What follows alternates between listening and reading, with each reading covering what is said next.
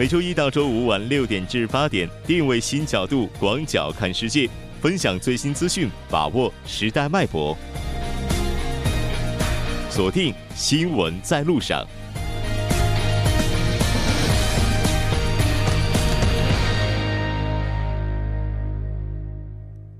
欢迎回来，这里是正在为您直播的 TBS EFM 调频一零点三新闻在路上。稍后第二部节目当中将为您带来今天的半岛之外、首尔新生活以及听首尔。广告过后马上回来。关注半岛之外事态走向，传播全球动态新闻声音。半岛之外。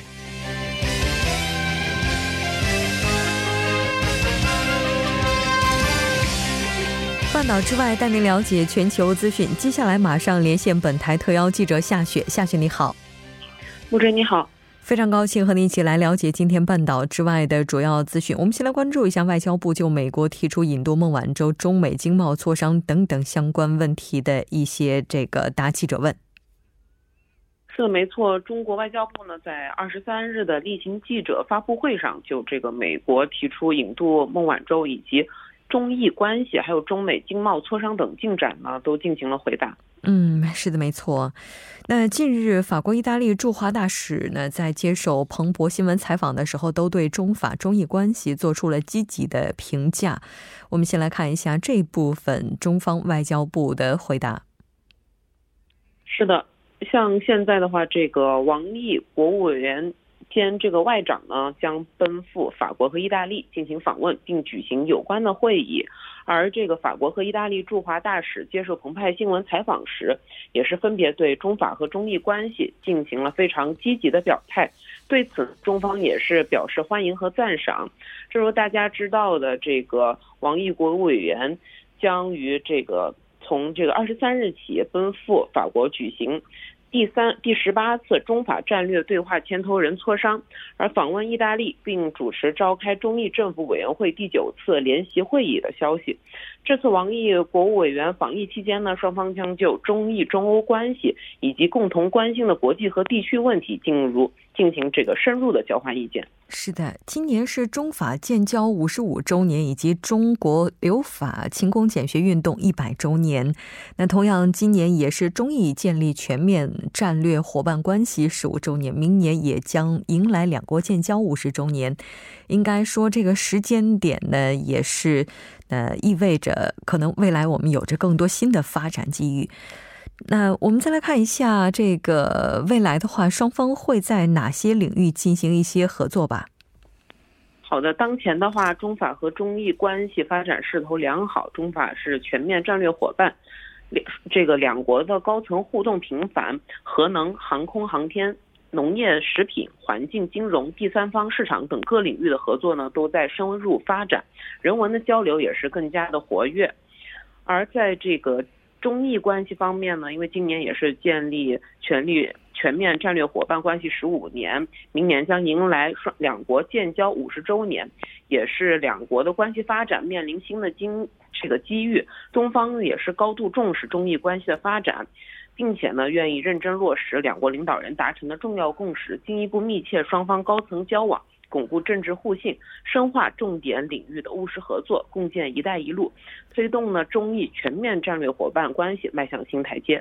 是的，同样我们也来看一下，就美方提出引渡孟晚舟女士的请求是否会影响中美经贸磋商这个问题的回答。对此呢，这个外交部。发言人指出，美方声称要向加拿大提出引渡请求，实质上呢，这个是涉及美国对伊朗制裁法案的问题。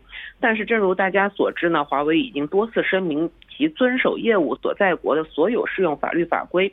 因此呢，也是特别想强调，中方反对美方在联合国安理会框架外对伊朗实施单边制裁的立场是一贯的。在安理会框架外对伊朗实施的单边制裁，本身就是不符合国际法的，遭到了这个全世界包括美国盟友的反对。加方在这个问题上也是持反对立场的。因此呢，美方行为从根源上讲，既不符合国际法，也不具备任何的正当性，而是具有这个高度。高度政治性，实质上呢是一种科技霸凌行为。大家对美方的真实目的看得很清楚，就是无所不用其极的打压中国的高科技产业，遏制中国的当正当发展权利。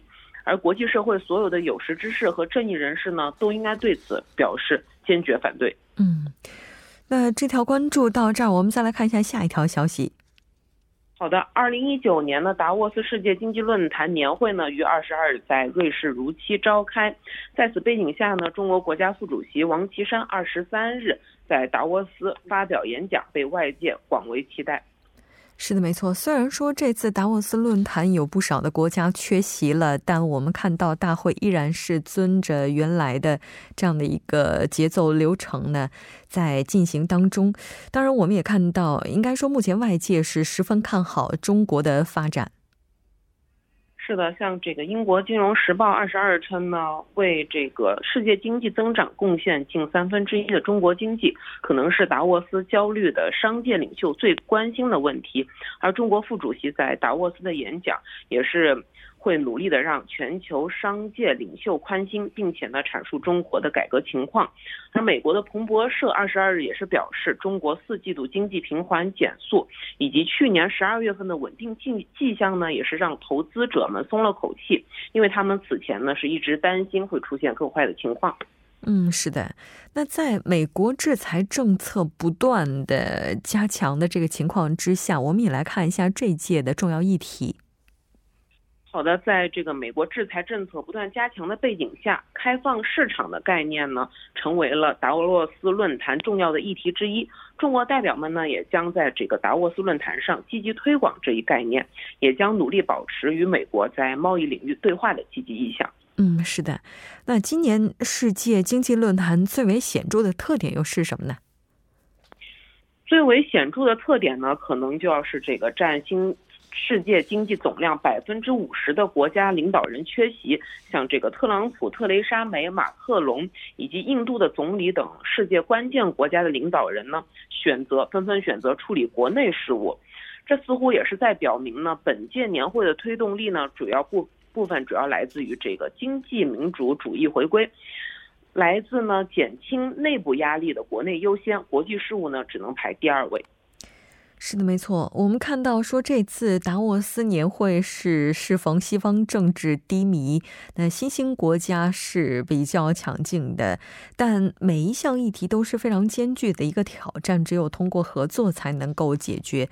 那当然，我们也看到，应该说外部各方也是对本届的论坛给予了厚望。我们再来看一下下一条消息。好的，当地时二十三日下午，委内瑞拉总统马杜罗宣布与美国断交，并要求美使馆人员七十二小时内离开委委内瑞拉。嗯，是的，二十三号的时候，委内瑞拉反对党派在首都呢加拉加斯市发起了大规模的游行，这个主要的目的又是什么呢？好的，这一次本次这个。发爆发大规模的游行呢，反对党的领袖委内瑞拉议会主席宣称呢是为这个该国的临时总统。随即呢，美国总统特朗普以及拉美多国多国的这个领导人表示承认，引发了这个马杜罗的强烈不满。嗯，是的。那瓜伊多宣称自己为临时总统之后，我们看到委内瑞拉的国防部长是指出，军方不能接受在法律之外自封的临时总统，将捍卫国家宪法。那他指的是接下来会通过怎样的方式去做呢？哦，具体的方式呢，他还没有表明，但他表示呢，委瑞委内瑞拉的这个军方呢是国家主权的保障，将捍卫国家的宪法。嗯，是的，那这条关注到这儿，接下来我们将目光转向美国。应该说，目前美国政府依然是在停摆的状态当中，并且这个时间呢已经是大月余了。呃，现在两党依然是就资金问题僵持不下。我们来看一下具体的报道情况。好的，就在二十三日呢，有消息称，众院的民党领袖正在起草一封给总统特朗普的信件，提出只要特朗普同意重开政府，他们就同意给边境安全划拨大约五十亿元的这个资金。不过呢，新提案里并不包括南部边境任何新设施的资金，也就是说，特朗普要的边境墙依旧不在其中。嗯，是的。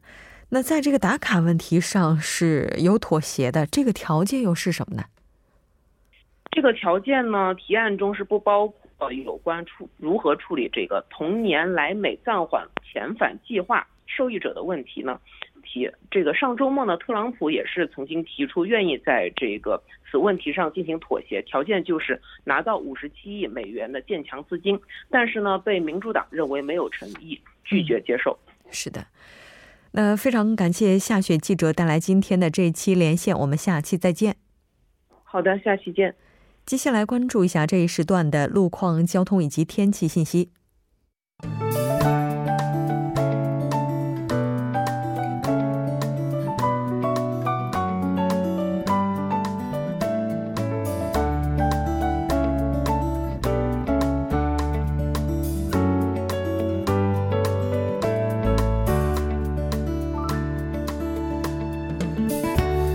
现在是晚间的六点四十一分，这里依然是由楚源为大家带来的道路和天气信息。让我们继续来关注一下这一时段的路况信息。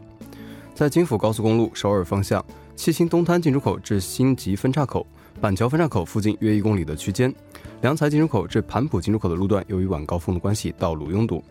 相反方向，汉南大桥至瑞草进出口、新吉分岔口至水源新阁进出口的路段，由于车流增加，道路拥堵。接下来是在盆塘水西路青潭大桥方向。福井进出口至滩川一桥路段，由于车流汇集，道路拥堵。相反方向，青潭大桥的北端至南端，滩川一桥至水西进口路段，由于压力比较集中，出现了交通停滞。下一则路况来自于东部干线道路圣水大桥方向，上界桥至马德地亚车道路段，由于车流增加，道路拥堵。相反方向，君子桥至昌平桥、岳林桥至马德地下车道的路段，由于受到流量大的影响，出现了车行缓慢。还请各位车主朋友们参考以上信息，注意安全驾驶。好的，让我们来关注一下天气。明天全国大部分地区的天气以晴天为主，全罗道、济州岛等地多云。下午至晚间，全罗西海岸有可能迎来降雪。此外，江源东海岸的下午、庆北北部东海岸的晚间也有可能迎来降雪。明天江源岭西的部分地区有寒潮预警，早间的气温可以达到零下十度左右，风力强劲，体感温度低。还请各位听众朋友们注意健康管理。来关注一下首尔市的天气情况。今天晚间至明天凌晨，局部多云，最低气温零下五度。明天白天晴，最高气温三度。好的，以上就是这一时段的道路和天气信息，我们稍后再见。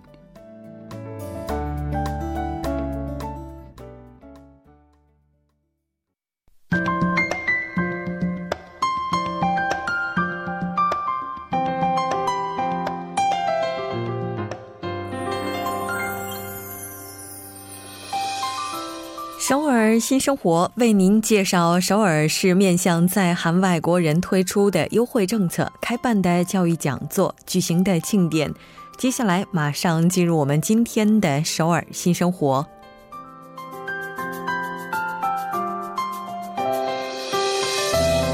先来看一下今天的第一条消息。那这条消息是国际机构亚洲山林协力机构多文化家庭的青少年志愿者山林大本营活动。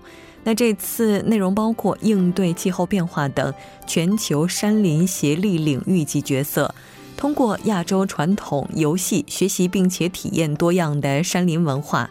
这次主要面向的是全韩多文化家庭四五年级的小学生。我们来看一下活动的具体时间安排。第一次活动报名截止日期是到一月二十八号，具体活动日期是从二月十二号到十五号，四天三夜。地点呢是在庆尚北道荣州市。国立山林疗养院空立餐林七晚。第二次活动的报名截止日期是到二月八号，活动期间是从二月二十一号到二十四号，四天三夜。地点呢是江原道恒城郡空立亨仓苏切晚。出发的时候，首先在首尔站广场集合后，集体乘坐大巴出发。活动会免费提供食宿，更加详细的信息，您可以拨打电话零二七八五八九六六零二七八五八九六六进行咨询。我们再来看一下今天的下一条消息，这条消息是首尔恩平区多文化家庭支援中心提供的多文化家庭产后用品租借项目。这次主要面向的是家里有出生未满三个月婴儿的多文化家庭。您可以前往恩平区多文化家庭支援中心，填写申请表格后呢，就可以领取物品。但在这里要提醒您的是，使用期过后需要返还。租借的时间最多六周。那我们来看一下申请的期间是从二月一号到今年的十一月三十号。更加详细的信息，您可以拨打电话零七零七四九二五二二五零七零七四九二五二二五进行咨询。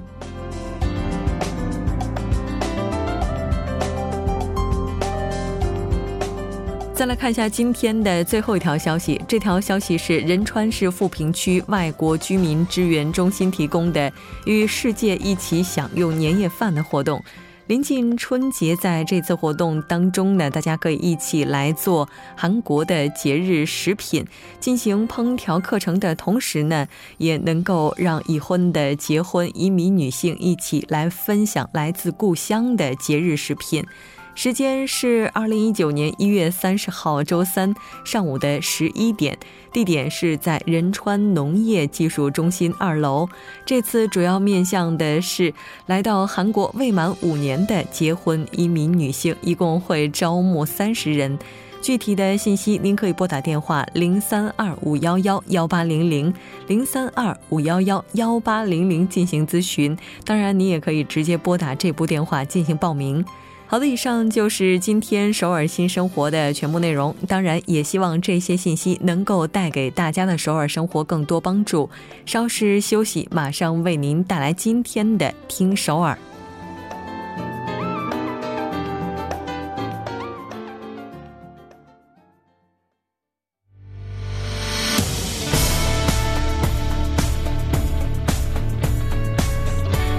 您现在收听的是。新闻在路上。现在时刻是晚上的六点四十八分，这里是正在为您直播的 TBS EFM 调频一零点三新闻在路上，马上为您带来今天的听首尔。首先还是要请出栏目嘉宾金勇，金勇你好。好，大家好，主持人好。非常高兴和您一起来了解今天首尔市的消息。嗯，今天首尔市第一条消息还是和霾有关哈。今天好像雾霾这个指数应该不是特别的高，因为比较冷。对，但是呢，应该算是按平均来说还不是很好的一个状态哈。对，其实现在为了减少这个雾霾哈，其实还有就是细微颗粒物对人体的危害，我发现首尔市呢一直在做着不断的努力哈。嗯。然后呢，今天一个消息显示呢，从下个月的二十四号开始哈，在首尔市新建的建筑呢必须安装能够过滤百分之九十五以上系列细微颗粒物的一些换气装置。嗯，是的。这个具体的方案是怎么样的呢？嗯，其实这个内容呢是首尔市公布的绿色建筑设计标准修正案中提到的一个内容啊。然后呢，它是适用于向市区厅申请建筑许可的总面积是在五百平方米以上的。新建、扩建和改建的建筑，哈，然后呢，从修订案来看的话呢，在安装地暖设备的时候呢，也应该使用能够减少细微颗粒物的这个主因，也就是氧呃氮氧化物的这样的一个环保设备，哈。嗯。然后呢，另外呢，三十户以上的居住建筑，总面积超过三千平方米的非居住建筑呢，都应该而且是必须安装占地面积有百分之五的太阳能的设备。嗯嗯，这看起来的话是要推广新能源了，希望在二零一九年的时候用这些新能源来代替此前的污染能源，去减少雾霾给大家带来的影响哈。嗯，对。我们再来看一下下一个吧。好，第二个的话呢，也是和减霾有关的哈。因为什么呢？这个我发现非常的一个特别。因为是什么呢？呃，前天的时候啊，也就是二十二号的时候呢，首尔市还有就是国际汽车公司著名的那个四个圈儿的那种一个那个国际公司的韩国分部哈，还有就是财团法人韩国社会投资，还有就是共同签署了一个打造校园周边舒适安全环境的绿色梦想上学路计划。嗯，然后呢，而且推进了相关的谅解备忘录。其实一般来讲，韩国有学校的这些区域周边还是比较安静的，但也有一些学校，它可能就刚刚好是在这个大路边上，嗯，它可能也会存在一些绿化呀、噪音啊等等这个问题。这个备忘录具体的内容，咱们来看一下。嗯，这个备忘录呢，合约是是三年哈，主要内容呢是自今年起到二零二一年的五月三十一号。将每年从首尔市的小学、初中、高中的上学路当中，哈，选出至少一个项目效果最佳的地点，携手打造绿地，嗯，推广绿地的文化，然后呢，以此改善嗯相关的环境。嗯，刚才提到说这个绿色梦想上学路计划是要把学生家这周边绿化的范围进一步要去扩大吗？嗯，应该是这样的哈。它是什么呢？这个绿色梦想上学路计划呢，是嗯一个建造绿地、改善步行环境的这样的一个项目哈。然后呢，其目的呢，就是让暴露在因大气污染、还有就是微尘等因素而导致各种疾病和交通事故的一些学生哈，可以更安全的、健康的成长。然后呢，截至二零二一年的未来三年期间，哈，将投入共约十亿韩币的项目费用，以此推进这样的一个项目的开展，哈。然后呢，项目的主要对象呢，包括哪些呢？呃，主要是包括了可种植型，啊啊，有就是可种植型道路，嗯，还有就是与。呃，草坪的地方有围墙与护墙等可进行强化啊墙面绿化的地方，然后呢，也可以减少马路车道或者是缩小车道的宽度哈，以确保步行及绿化空间等等哈这些方面。然后呢，此外呢，首尔市呢还推进了和企业的社会贡献活动相结合的各种城市绿化项目。然后呢，而且取得了在过去六年期间哈，从一百五十三个企业当中引进了约一百二十亿韩币的民间资本等多项成果。嗯，确实。像这些绿化的话，就是当然由国家资本介入的话，它会有很大的效力。但如果民间资本也能够介入到这个环节当中来的话，那它也能够起到加倍的效果，是吧？嗯，对。咱们再来看一下今天的最后一条消息吧。嗯，呃，第三个消息是和春节和购物有关的哈。春节购物，我我先问一下金勇，今年春节的话。呃，好像不管是在中国还是韩国，都有买年货的习惯。今年置备了吗？今年没有置备哈，因为从来没有置备的这样的习惯。可能可能今今后啊，成家了之后可能会考虑这方面的问题。呃，而且呢，今年没因为好最近好几年都是因为一个人在这边过过年哈，所以呢，就是没有特别的那种今年的氛围。而且我觉得好多人都说啊，现在春中国好像春节的氛围也不是很浓，就越来越没年味儿。嗯，对，以前最大的就是那个看那个春晚等等这样的一个节目哈，但是春晚也是现在没有了那些顶牌的那些这个演员之后呢，那这不是他还有还有，但是可能很多观众都流失了。嗯，对，是这样的。其实这个最后一个为什么要聊春那个春节呢？因为韩国来说哈，相对来说就是春节期间哈，买这个年货的同时还会买很多就是祭祀用的一些产品啊。对，嗯，对，所以呢，首尔市表示哈，春节前夕也就是从从今天开始到下个月的呃三号为止哈，将在一百二十二个传统市场哈，以最高是五折的价格出售这些春节的用的一些祭祀用品和一些农畜产品。是的，嗯，这个像好像每年到了春节这个时间点，大家特别是一些传统的韩国家庭，也要迎来一年最大的一次祭祀哈。对，这个不仅仅是祭祀，还寓意着团聚。对，像在今年的话，这个我们知道县政府一直是非常鼓励和支持去发展传统市场，并且也提供了很多这个政策啊，包括一些技术上的支持。那刚才提到了说，在传统市场有可能。大家能以五折的价格去买到一些商品，嗯，对，这一轮操作是怎么来的？嗯，其实说到打折哈，其实我觉得在传统市场打折的力度其实相对来说是非常大的哈。嗯，然后呢，据了解，在市场，如果你购买五万韩币，或者是以最近在政府在推的这个零支付哈，首尔支付 Zero Pay 哈，如果用这个结算的消费者呢，只要够五万的话呢，就可以享受他们提供的一些行李车啊，来装这些。货物，或者是他们这个政府在推的一种就是 onuri 的这个商品券哈等等。然后另外呢，在大型超市休息日，也就二十七日哈，然后呢，在六十多个这些传统市场呢，还可以还将展开一个叫做呃荧光 g r 比。嗯，在荧光这个牡蛎的直销的这样的一个市场，嗯嗯，我们都说牡蛎哈，其实有一个外号，就是在海里的牛奶，嗯，相对来说，不管是生的还是熟，都非常非常的香哈。然后我本人会比较喜欢吃熟的那些那个，嗯。口水，这个一边说着说着，这年货看来是得有它了。但我觉得印象当中，一般我比较担心去传统市场有一个很重要的原因，就是因为它停车特别难。